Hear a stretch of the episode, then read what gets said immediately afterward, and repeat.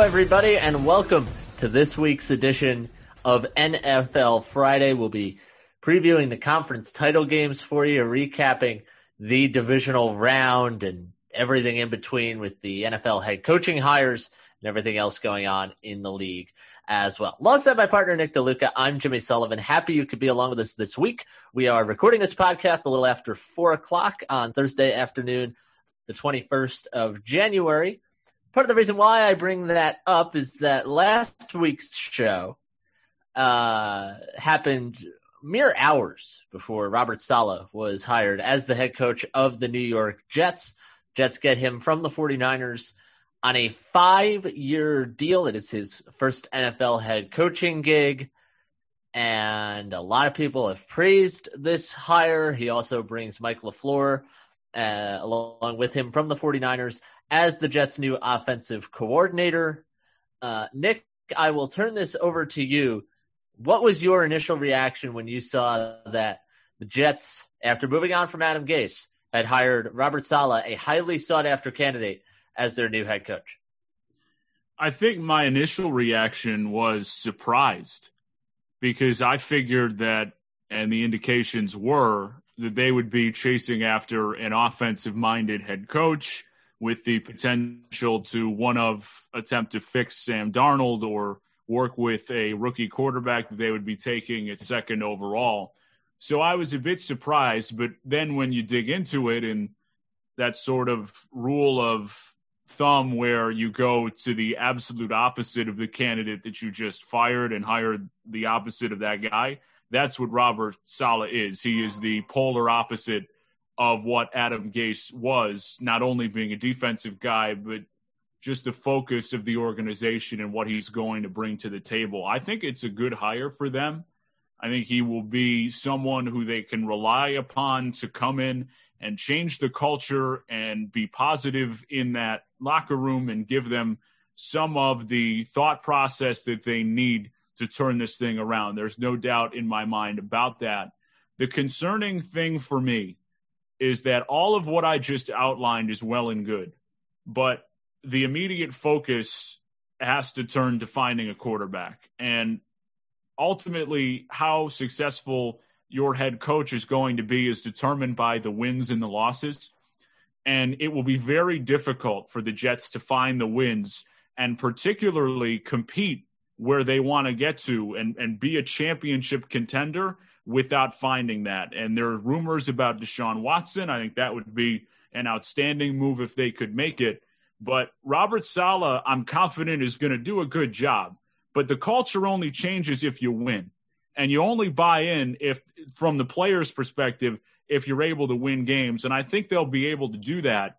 At the same time, they're not going to elevate to that stratosphere of being competitive in the AFC unless they find someone, whether it be turning around Darnold or drafting somebody or signing somebody, whatever the method to compete with Josh Allen in their own division, with Tua and, and the potential that he were to improve with Bill Belichick and what the Patriots are going to do, and then the broader AFC of Lamar Jackson, Justin Herbert, Patrick Mahomes, Deshaun Watson, if he doesn't end up with the Jets or if he stays in Houston, the AFC is just absolutely loaded with quarterback talent.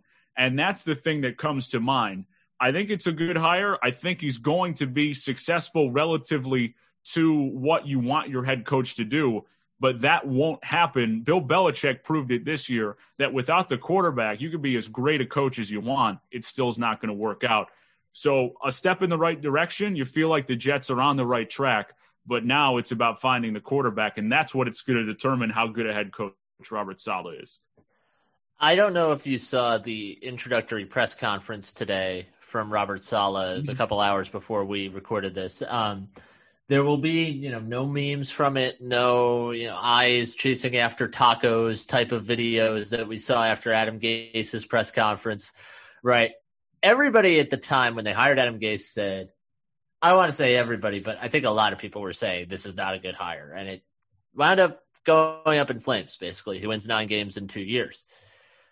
Robert Saleh, what I think is going to be working for him here, as crazy as this sounds, is that the standard Jets fans have. I, I don't think is terribly high right now. That's going to sound terrible, I know, but you're coming off a 2 and 14 season in which it looked like you were going to go 0 and 16 until the last two or three weeks of the season.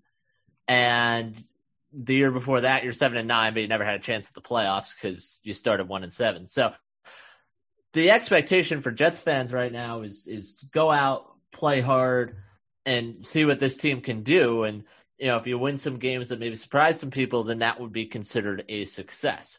I, I think the other thing that needs to be paired with this, and you were alluding to this, Nick, is the complete picture of what the front office does as well. Because the Jets have a ton of cap room and they've got all the draft picks in the world, right? If you want to trade for Deshaun Watson, the Jets are probably in the best position to do that right now out of the teams who would theoretically be interested in a move like that. But also, how does the rest of the roster look? Because look, I like Joe Douglas. I think he's doing a good job. But in addition to Adam Gase being bad last year, we, we also have to be honest in that the roster was not good. And does part of that fall on the GM? Yes. None, nobody thought the team was going to be great, but that being said, you want to see from a personnel standpoint, building a 53 man roster, what this team is able to do. And you talked about the AFC East, right? The Bills up and down. We could talk about Josh Allen all we want. They have a great roster. You saw that last weekend when they were able to win a playoff game 17 to 3. The Miami Dolphins have a great roster. They have kind of the inverse problem where they've got a really solid roster and they're trying to figure out if Tua is the guy going forward for them with the quarterback position. But you know, it, it, a lot of it also comes down to that, and whether they get Deshaun Watson, who knows?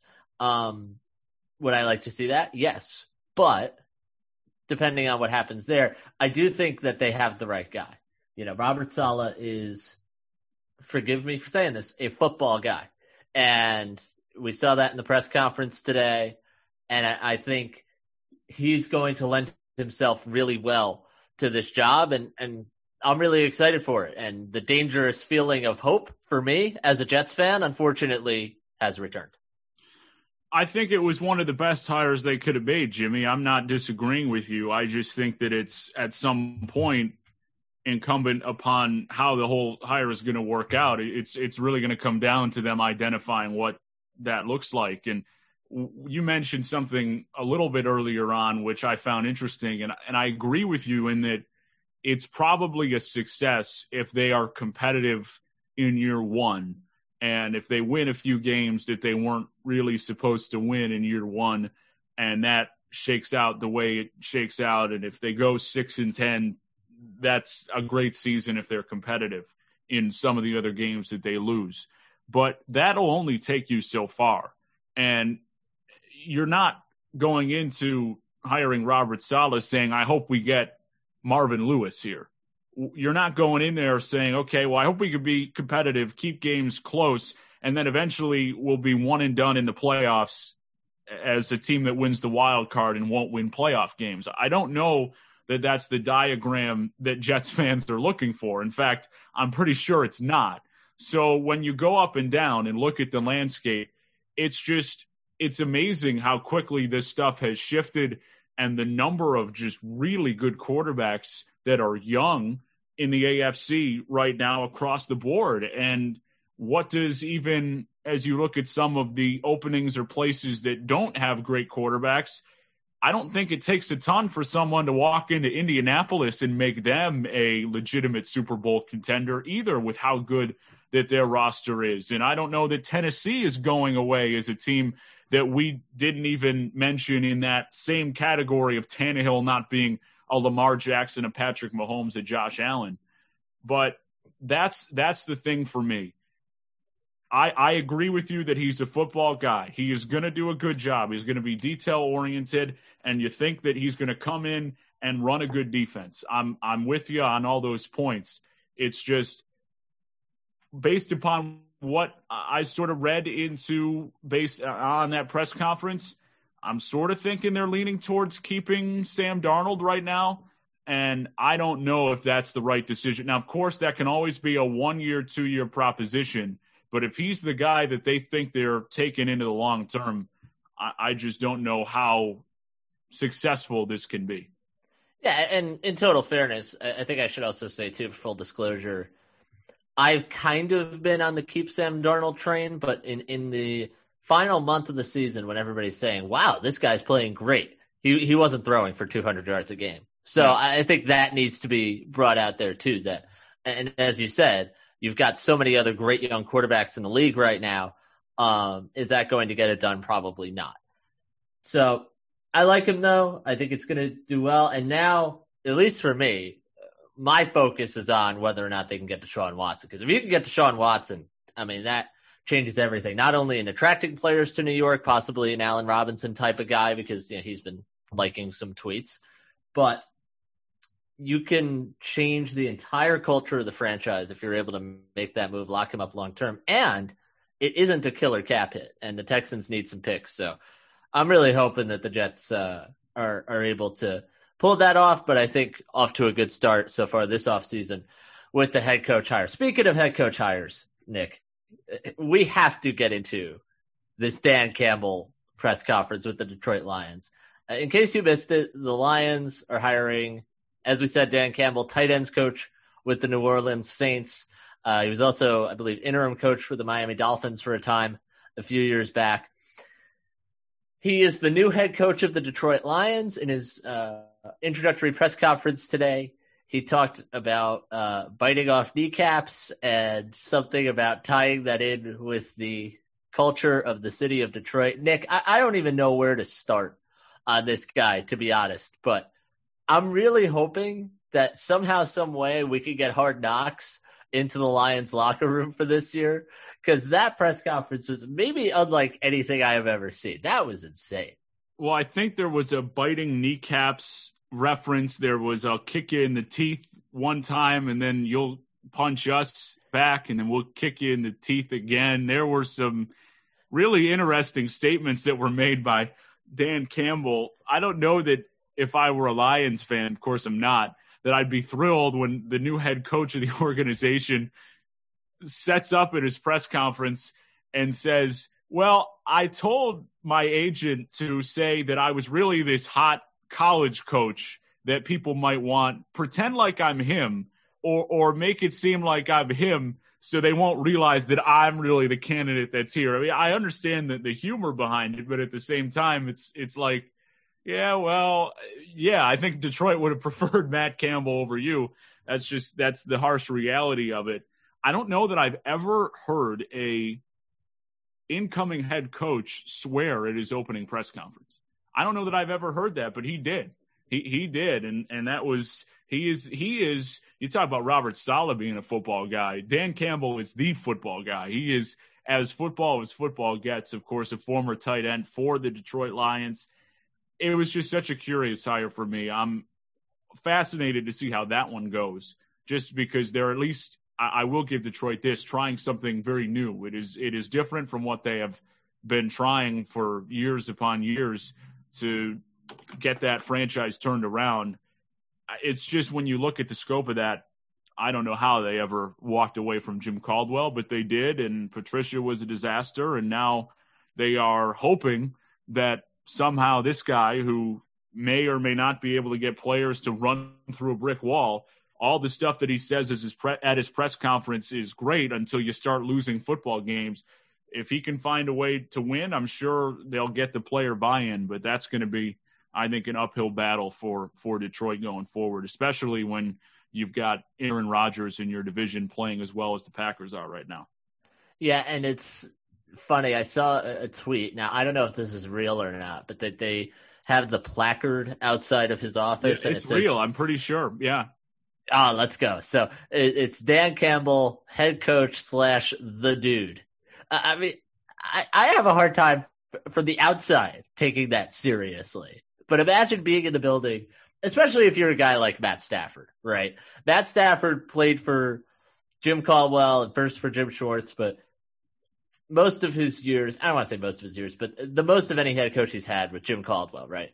Serious, respectable guy, you know, kind of quiet, uh, but stern, you know, commanded the respect of the locker room.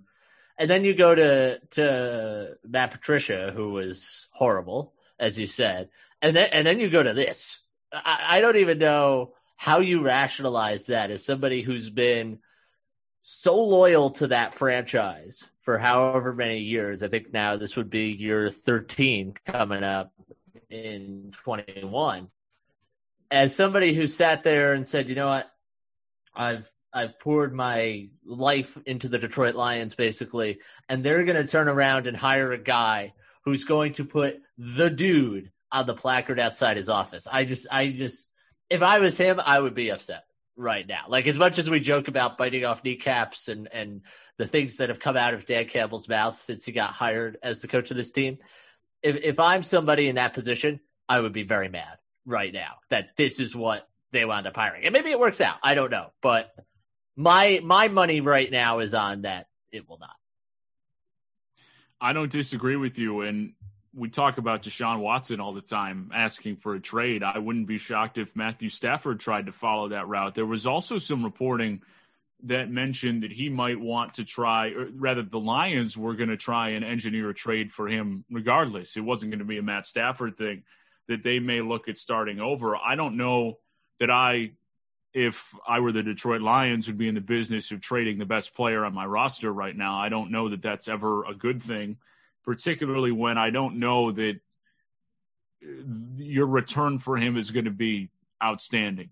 Just because of the way things have gone, I don't think you're you're certainly selling low in that situation with how things ended with Matt Patricia and everything that went on there. So I, I don't know that I'd be in the business of making that move. We'll see if they do, but it's it's got to be a tough sell for Matthew Stafford. I'm I'm with you 100% there because he has been one of the guys who I think is is certainly underrated in how good he's been the last decade in the league and they have made the playoffs one time just because there has been nothing around him. And this is an organization that has really struggled to get things right at times. And they were on their way with Caldwell. Again, I don't mean to circle back to that, but that's just such a big part of the, the Detroit Lions story before they go after Matt Patricia and things had just been so downhill when you had success. And uh, he he goes he makes the playoffs at I think it was 11 and 5 and then misses them at 9 and 7 would the Lions love to get back to 9 and 7 right now? They're just they're in a rough spot. We'll see how Dan Campbell works out. We certainly will, and we can talk about head coach hirings and firings and all that stuff all we want. But we've got two championship games this weekend, and let's take a look back first. And Nick, just because you're here, I'm going to start with Ravens Bills because I think we have to. It was the most anticipated game of last weekend, at least for last Saturday. Uh, the Bills get the victory, seventeen to three. Lamar Jackson winds up leaving the game early with injury, but he struggled when he was in there. Throws the pick six in the end zone to Taron Johnson, who runs it back, and that kind of decided the the course of that game.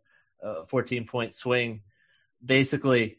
But Nick, you are a Bills fan, as everybody knows, and your team now one win away from the Super Bowl. And what I was impressed by most of all was that everyone looking at the Bills this year has talked about their offense, and it's great. Don't get me wrong, but yeah, the defense has been, you know, it's it's been a little up and down at times. I think it's fair to say that.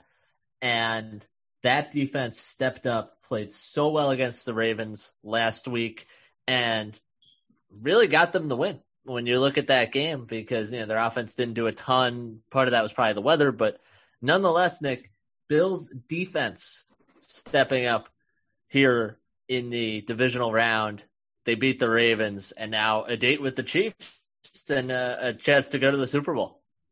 Best defensive performance of the year for the Bills, and it really wasn't close. And I think what the Bills and Sean McDermott and Leslie Frazier have shown is that when you are not multi-dimensional on offense, the Bills can have a lot of success. I think early on they were struggling with just the rotating and revolving door of players because of injuries and COVID, and they weren't going after schematically teams the way that we're accustomed to seeing them in past years, and certainly as they have done as things have progressed in, in this year.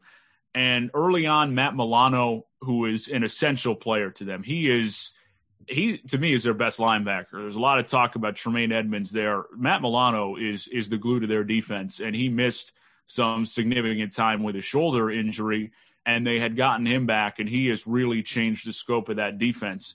But when the Ravens, in part because of Lamar Jackson, and in part because of the lack of weapons around him on the perimeter and throwing the football, do not really threaten you.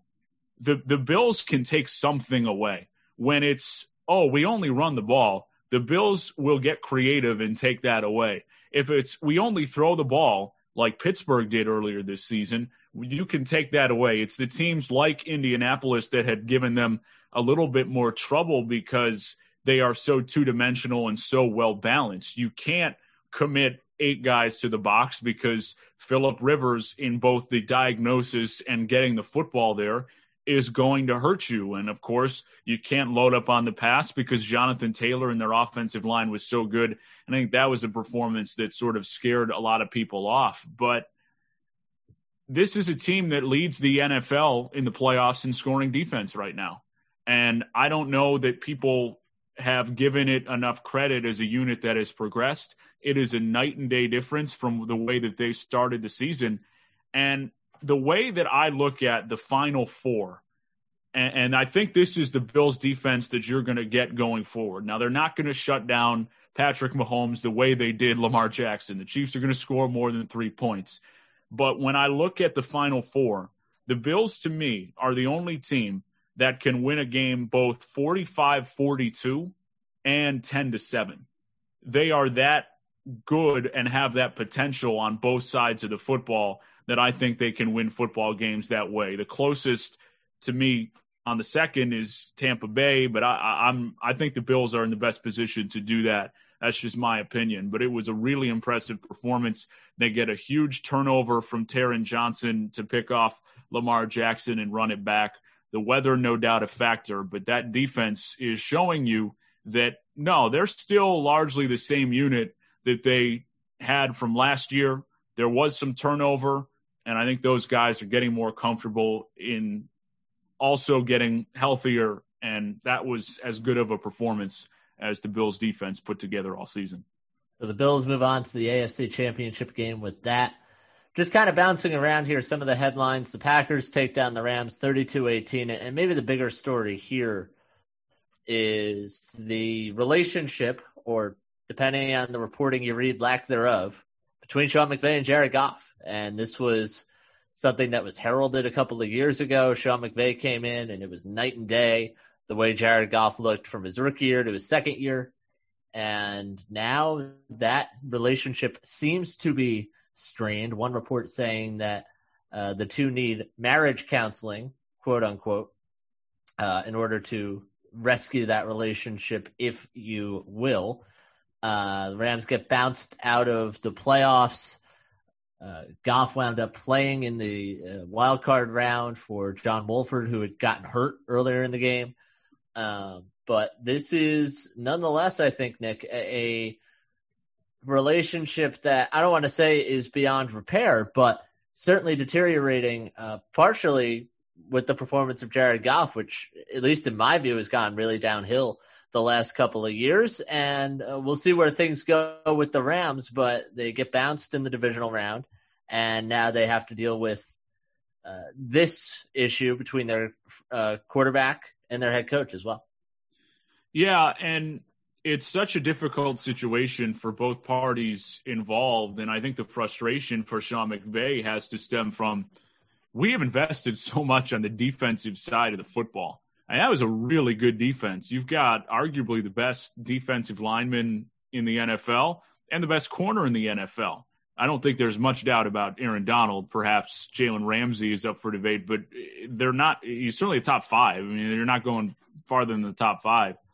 So when you put those things together on defense, and as good as and well positioned as they were, it's like Jared Goff just moved the football a little bit just give us a pulse offensively and we'll go out there and we'll shut them down and we'll win.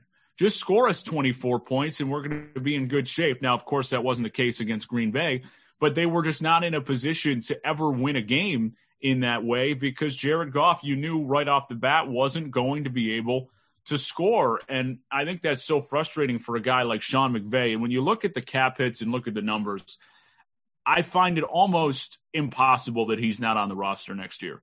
His cap hit is 32 million and the dead cap would be around 31 million. So they don't save anything in in next year's environment. You can't take on 30 million on a cap hit unless you're making a trade that is so good from another team to where you say, okay, we're going to punt on next year because the package we're getting is so good. They they won't move on from him. He'll be in LA next year. The year after that, though, 2023, all bets are off because he's at a 31 million dollar cap hit, and the dead cap's eight and a half million. They can absorb that. So this is going to be a huge year because it's really a one year prove it for Jared Goff. Because if Sean McVay's done and as good a job as he's done, he's got the longest leash of almost any head coach in the NFL right now with how well that he he came in and is thought of around the league. If Jared Goff isn't good next year, there is absolutely no guarantee that he would be back in the in the future but I think next year he will be. It's it's such a difficult situation, and it's so weird where for both of the top two quarterbacks in that draft, both him and Carson Wentz, to see them play so well at times. Carson Wentz, a borderline MVP candidate in 2017, he gets hurt. They win the Super Bowl and has just dropped off the face of the earth this past year. And Jared Goff, who leads the team to the Super Bowl Uh, playing so well in 2018, and now he's dropped off the face of the earth. So it's really incredible. You know, you, you see your bust, you see the share of busts all the time. I, mean, I don't know that there was any, there was a ton of confidence, and even you go back to the year before with Jameis Winston and Marcus Mariota. I think that their limitations were always clear, and it was like, okay, this is what they are, and that's that's what the situation is. It's just so weird to me to see two guys go out, play so well, and then in, a couple years, it's it's like, all right, what's the cap hit? Because we got to move on from him. It's it's pretty remarkable. Yeah, it is quite strange, and I think just staying on this for a minute. When you look at Jared Goff, I mean, I, I think about how the Rams ended their season. Week 17, they have to win to make the playoffs. They put in John Wolford, and they did some good things. Now, I'm not saying you know John Wolford's going to take Jared Goff's job. Uh, that's, I think, fundamentally a crazy take. But what I'm saying is that the Rams, with Sean McVay, with the system he's put in place, I don't really believe are going to go out of their way to accommodate Jared Goff. I mean, they kind of have just in hiring Sean McVay after the Jeff Fisher year of 2016. But the system, I think we've seen, can take a Jared Goff, can take whoever's in it and make them halfway decent. And then whatever happens after that is up to the ability of that particular quarterback. But I, I don't see a, a, particular need for the Rams to sit there and say, "Oh, we have to keep Jared Goff." Like that's no, he's not that good. He, he's not at that level where you say, that is our franchise quarterback no matter what. I just don't think he is. And I, I think, unfortunately, we, we've seen that this year. I think this year, particularly late in the season, probably a little unfair just because of some of the injuries and whatnot. But I do think that this has established that the Rams don't necessarily need uh, Jared Goff here if they want to to build a, a winner consistently. Let's just uh, look quickly at the Sunday games here. We'll start with Chiefs Browns, and this game was something. I don't yeah. even know where else to start, but Chad Henne comes in for the injured Patrick Mahomes. The Browns almost stage a comeback. They lose 22 17. Uh, Chad Henne, as we all predicted, scrambles for 13 yards on third and long and then gets the fourth and short on the third of Tyreek Hill. Um, Nick, this was a, strange game to say the least. Uh, for a few minutes there, I, I really actually believed the Browns were going to win, but Chad Henne, the backup quarterback, after playing all of Week 17, it should be noted, uh, leads the Kansas City Chiefs to within a game of going back to the Super Bowl, and you know he does just enough to get the Chiefs there, and now I think the focus is on Patrick Mahomes. Can he play on Sunday? He's practiced the first couple of days of this week. I think he will be in there on Sunday night, but the Chiefs, nonetheless, without him, for the most part, are able to to go out there and still get the win. Yeah, it was close, and the game turned dramatically when Mahomes goes out. And there's a lot of credit that should go to both Chad Henne and Andy Reid for keeping the ship afloat. But without a doubt, there was really not much that Cleveland was offering in the way of stopping Patrick Mahomes in that offense. And then when he goes out of the game, it becomes a different animal where, all right, Cleveland feels like we can get back in the game. And I still cannot believe that they punted in that situation. I know it was fourth and nine, close to midfield, but they didn't get the ball back. And uh, to me, you give yourself two chances, particularly when even if you were to give up a field goal in that situation, okay, you're down eight. It's not the best place to be, but at the same time, you are still within one score and not dead. All you have to do is not give up a touchdown, as opposed to where they got. It's like, all right, we, we have to not give up a first down. So I, I didn't understand that at all. You would have needed a touchdown either way and you give yourself an extra chance to to go for it on fourth and nine with the worst thing that happens being that you have to try for an extra two point conversion. So I wasn't a huge fan of how Kevin Stefanski decided on that one. But only Andy Reid, as Tony Romo said, gets in shotgun on fourth and an inch and throws it with the backup quarterback. And I thought that was an incredibly gutsy call. And I'm going to say it was fantastic because it worked out. But it's absolutely right. They're playing to their strength. And I think that that's the, the biggest thing and was so impressive. It doesn't matter who's in there. Of course, Patrick Mahomes adds another out of this world dimension to what the Chiefs do, but they still understand who they are. They understand the system that they play. They know what works and they know their football team. And it's why Andy Reid has been such a great coach in this league for such a long time and why the Chiefs are hosting a third straight AFC championship game because Andy Reid is is as good as they come in the coaching department. And so impressive to see Chad Henne come in and play the way he did, minus that one really knucklehead interception. Other than that, I thought he was on time, on target, and a guy who was able to come in and give them a chance to win, and they were able to do it. And and a really impressive performance for them to be able to tread water without, I think, a lot of people who who a lot of people would say is is the best quarterback in the game right now. Yeah, and I think we need to give credit where it's due to the Chiefs. Obviously, Kevin Stefanski had a bad game on yeah. Sunday, and he unnecessarily burned two of his timeouts, which which I think too was incredible. Yeah, yeah. And, and I think that's what exacerbated the decision to go for it because if you have all three timeouts there, I think you feel a lot better about punting it away, right? Because even if the even Chiefs two. get that fourth down, right? Exactly. Yeah, but instead they're down to one with four minutes to go, and it's basically your defense needs to get a three and out, otherwise you're going to lose the game. So that was a goof on Kevin Stefanski's part, and he deserves a lot of credit for getting the Browns to the playoffs because I admire anybody you know who can do that with the way that franchise has been recently, but nonetheless, it's it, it, was a poor performance on his part, and it wound up costing his team the game largely. And the final game of the weekend, Bucks Saints, last ride for Drew Brees. They lose thirty to twenty. The Bucks move on to the NFC title game. Um, very low key, I think. By the way, that if the Bucks win on Sunday, they are hosting the Super Bowl, um, which I have not heard a lot of people talk about. I, I think partially because there's not going to be a ton of people at the Super Bowl. But nonetheless, uh, the Buccaneers get the victory. Their defense forces three turnovers and two of them interceptions on Drew Brees. They wound up turning those three turnovers into 21 points. So that's uh, the margin right there, even more so. But they wind up winning 30 to 20.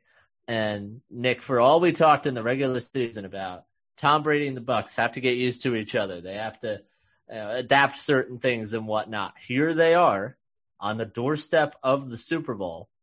And I, I had said in the regular season that for them to do that, it was going to require two hard headed individuals and Tom Brady and Bruce Arians to come together. I'm still not sure if they have, But you know what? It's been good enough for them, and they're in to the NFC Championship game. Well, to answer the comment about them hosting the Super Bowl, it would be pretty amazing in two respects. One, of course, that it would be the only home playoff game that they would have the entire postseason.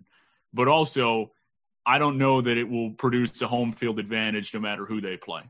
Okay, I'll tell you right now, if the Bills are in the Super Bowl, there will not be a Tampa Bay Buccaneers fan there. And I think that there won't be too many if Kansas City's there as well. And, and of course, Green Bay, if they win, Tampa Bay won't be there. So that's that the the story of the game is the is the turnovers, and that is just for I, don't I don't want to take away the credit from Tampa Bay, although we'll get into the picks later, and I'll tell you how I feel. You might be able to read into where I'm going to pick based upon what I'm saying right now, but it's just Drew Brees did did not play well at all, and that's not to diminish the career that he's had, likely now over, and some of the other injuries that New Orleans had. But when you turn it over the way that they did, you can't win the game. Uh, you know, New Orleans is up by a touchdown and they're driving, having the football to go up two scores, and Jared Cook fumbles the football. And then the whole game turns on its ear, and Tampa Bay's in a position to win.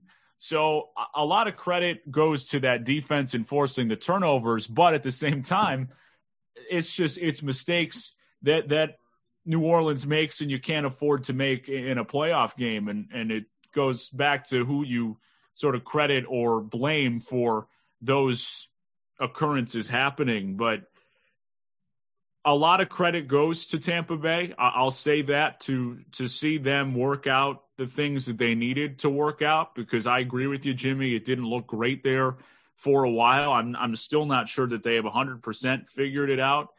It's just at at some point I, I've heard a ton of praise for Tom Brady, and I'm I'm I get it and I understand it because the run that he has been on in making nine, I believe, conference championship games out of the last 14 is is remarkable. That's insane. We talk about the Bills being happy to be here, and, and it's once in 25 years for Buffalo. So incredible run that Tom Brady has been on.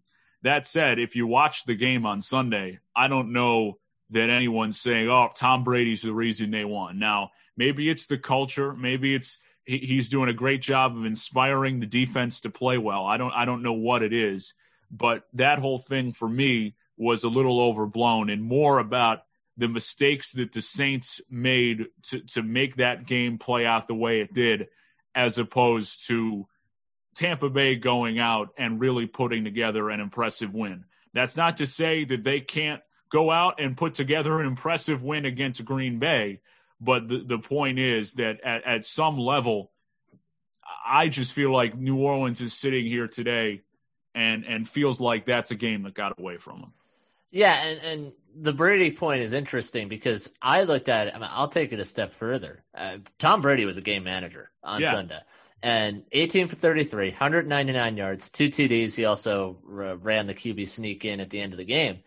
But what he did well was was not turn it over basically, and yeah, their offense I think was decent to good on Sunday. I, I think you know they they took advantage of the turnovers, which they deserve a lot of credit for. Um, but yeah, they were given some short fields and, and they ran the ball okay. They gave it to uh, Fournette a bunch. You know, Ronald Jones looked really good, but he's still coming off injury, so he's on a bit of a pitch count. Um, so uh, yeah, the the the defense for them is the reason why they won the game. It wasn't because of Tom Brady or anything really that anyone offensively did. But nonetheless, Buccaneers in the NFC Championship game, and we have reached that time. Let's make the picks. So three o'clock Sunday afternoon, and the people at Fox have to be loving this matchup. Bucks, Packers, Tom Brady, Aaron Rodgers Lambeau Field. Fun fact this is Aaron Rodgers' first NFC Championship game at Lambeau. Nick, I think I know which way you're going on this one, but nonetheless, I ask you, who are you taking on Sunday?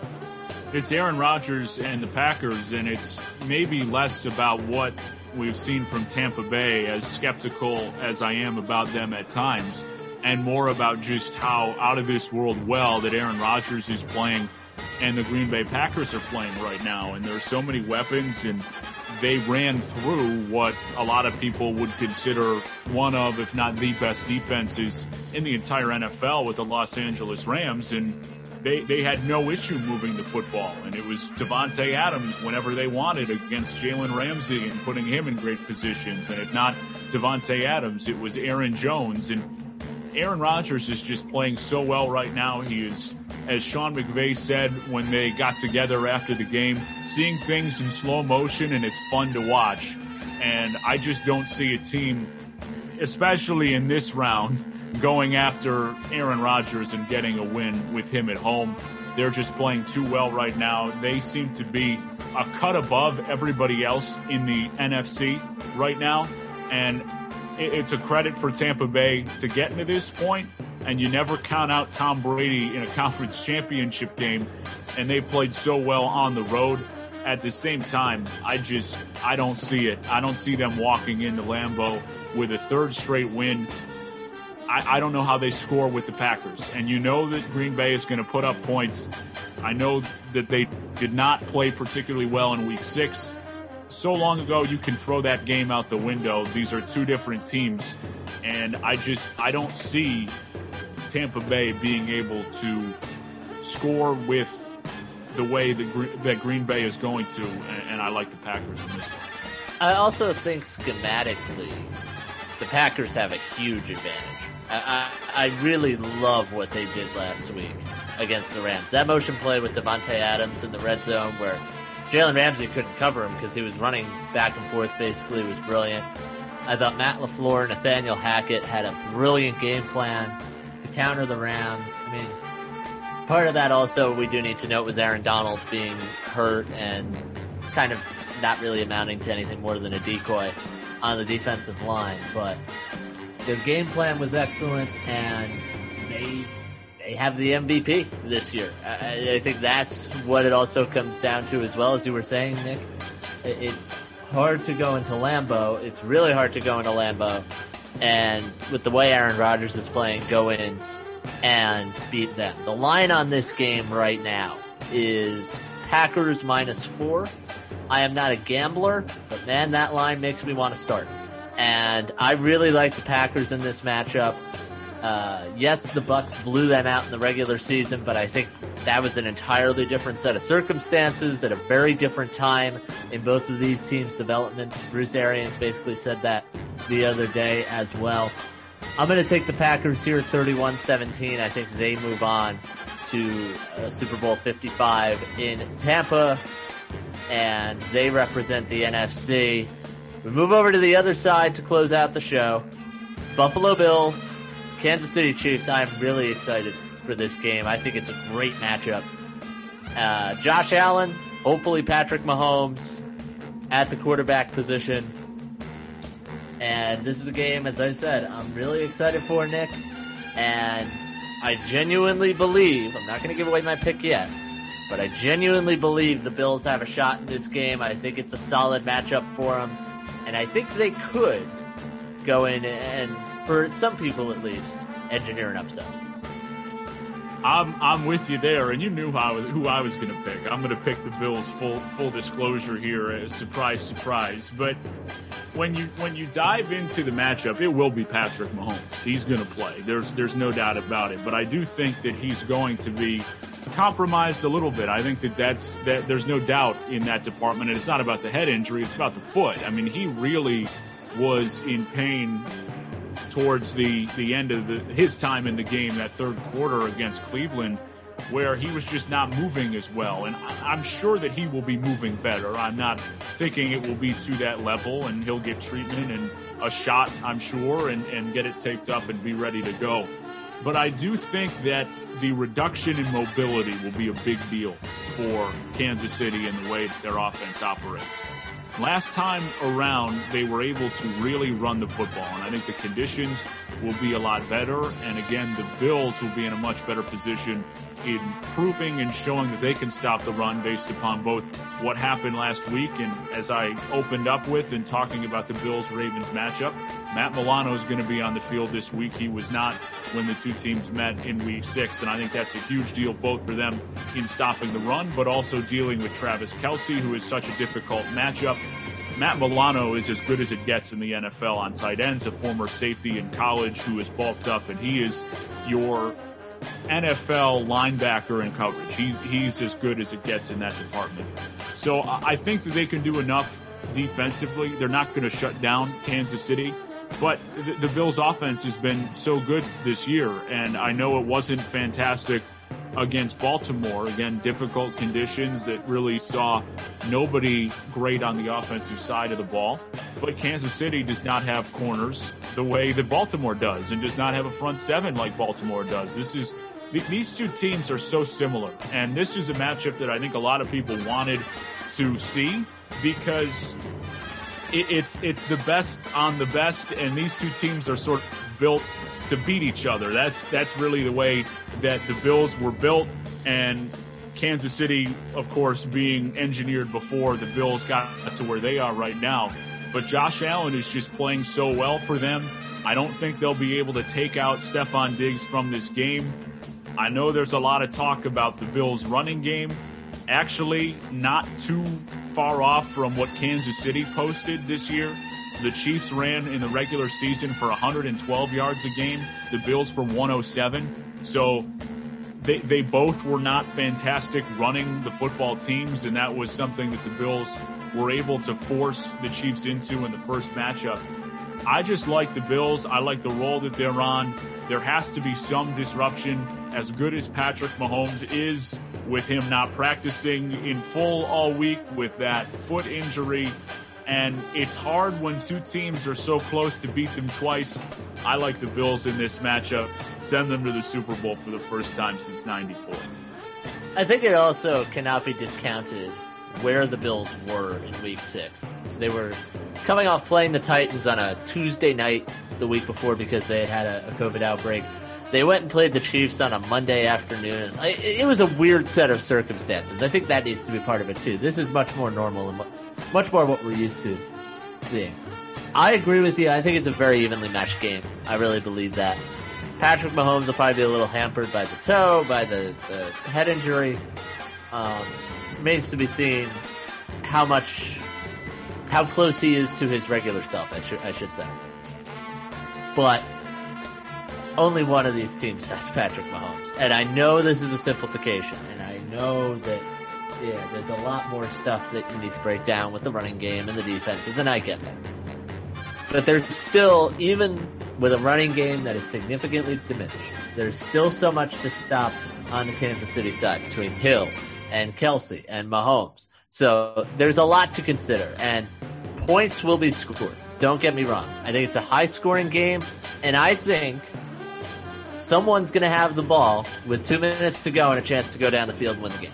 I think it's going to be that kind of game, but I'm going to take the Chiefs. Uh, I, I, again, it's even with the state they're in now, there's still a large element of how do you stop them, and with the Bills as well. I think that's very fair also, but. I'm going to take Kansas City in a close one. Would not be surprised if the Bills win. And at least in my predictions, we get a Rodgers Mahomes Super Bowl, which I think most people will like. Nick, a pleasure as always to be with you.